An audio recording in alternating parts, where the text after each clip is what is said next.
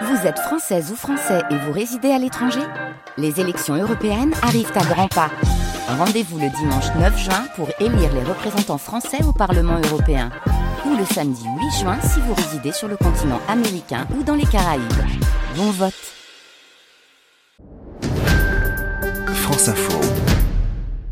7h35, le vrai au fond, Antoine Deyana. Bonjour Antoine. Bonjour. Ce matin, on parle de cette taxe lapin que le gouvernement souhaite mettre en place, visant les patients qui, sans prévenir, ne se rendent pas à leur rendez-vous chez le médecin. Oui, parce que selon la ministre de la Santé et du Travail, euh, Catherine Vautrin, il y en a beaucoup trop.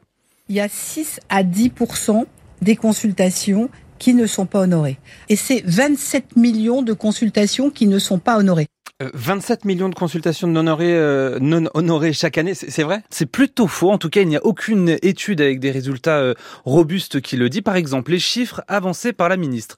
Donc 27 millions de consultations non honorées, non honorées en un an. Ils reposent sur un questionnaire envoyé par mail en 2022 par l'Union régionale des professionnels de santé d'Île-de-France, l'URPS. 2000 médecins libéraux franciliens y ont répondu sur 16 000 interrogés. Près de 95% d'entre eux enregistrent bien au moins un rendez-vous non honoré chaque jour et près de la moitié estime que ça représente moins de 5% de ces consultations.